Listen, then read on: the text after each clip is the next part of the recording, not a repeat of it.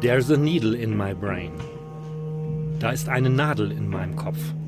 So lautet der dramatische Titel einer Kunstausstellung in der Ravensberger Spinnerei. Die Künstlerin Raffaela Kula erlitt vor fünf Jahren genau an diesem Ort eine lebensbedrohliche Hirnblutung.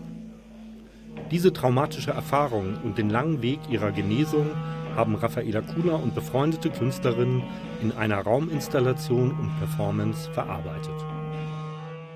Weil ich tatsächlich eine Nadel in meinem Kopf hatte. Eine Duisburger Nadel. Ich hatte eine Hirnblutung und das musste hirnchirurgisch bearbeitet werden und ich hatte eine Nadel in meinem Kopf. Die kann man hier auch sehen, da hinten ist die.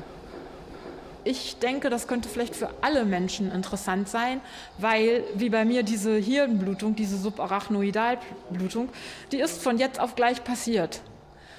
Und von jetzt auf gleich ist das Leben ein komplett anderes.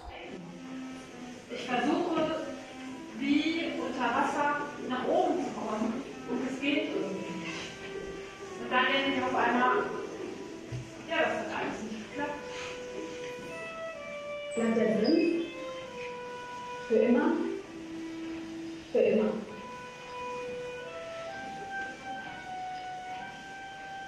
Eigentlich hat das schon begonnen im Krankenhaus, sehr früh nach der Hirnblutung, dass ich gedacht habe, okay, wenn das hier gut ausgeht, dann werde ich da was mitmachen. Und habe dann schon immer mein Handy gezückt und äh, das eine oder das andere fotografiert. Zum einen habe ich hier in diesem ganzen Raum im BBK-Atelier Sachen installiert an den Wänden, äh, Fotos, CT-Bilder, kleine Videos, die ich in der Zeit der Erkrankung, der Regeneration ähm, gefilmt, aufgenommen habe.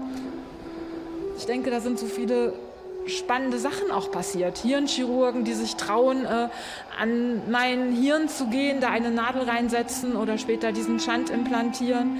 Unerschrocken und mutig, total tolle Pflegende, sowohl im Krankenhaus als auch Rettungssanitäter, wo ich immer denke, das muss auch irgendwie gewürdigt werden. Ja, ich bin total traurig, aber dann denke ich auch, eigentlich Glück gehabt, ich bin noch da. I'm.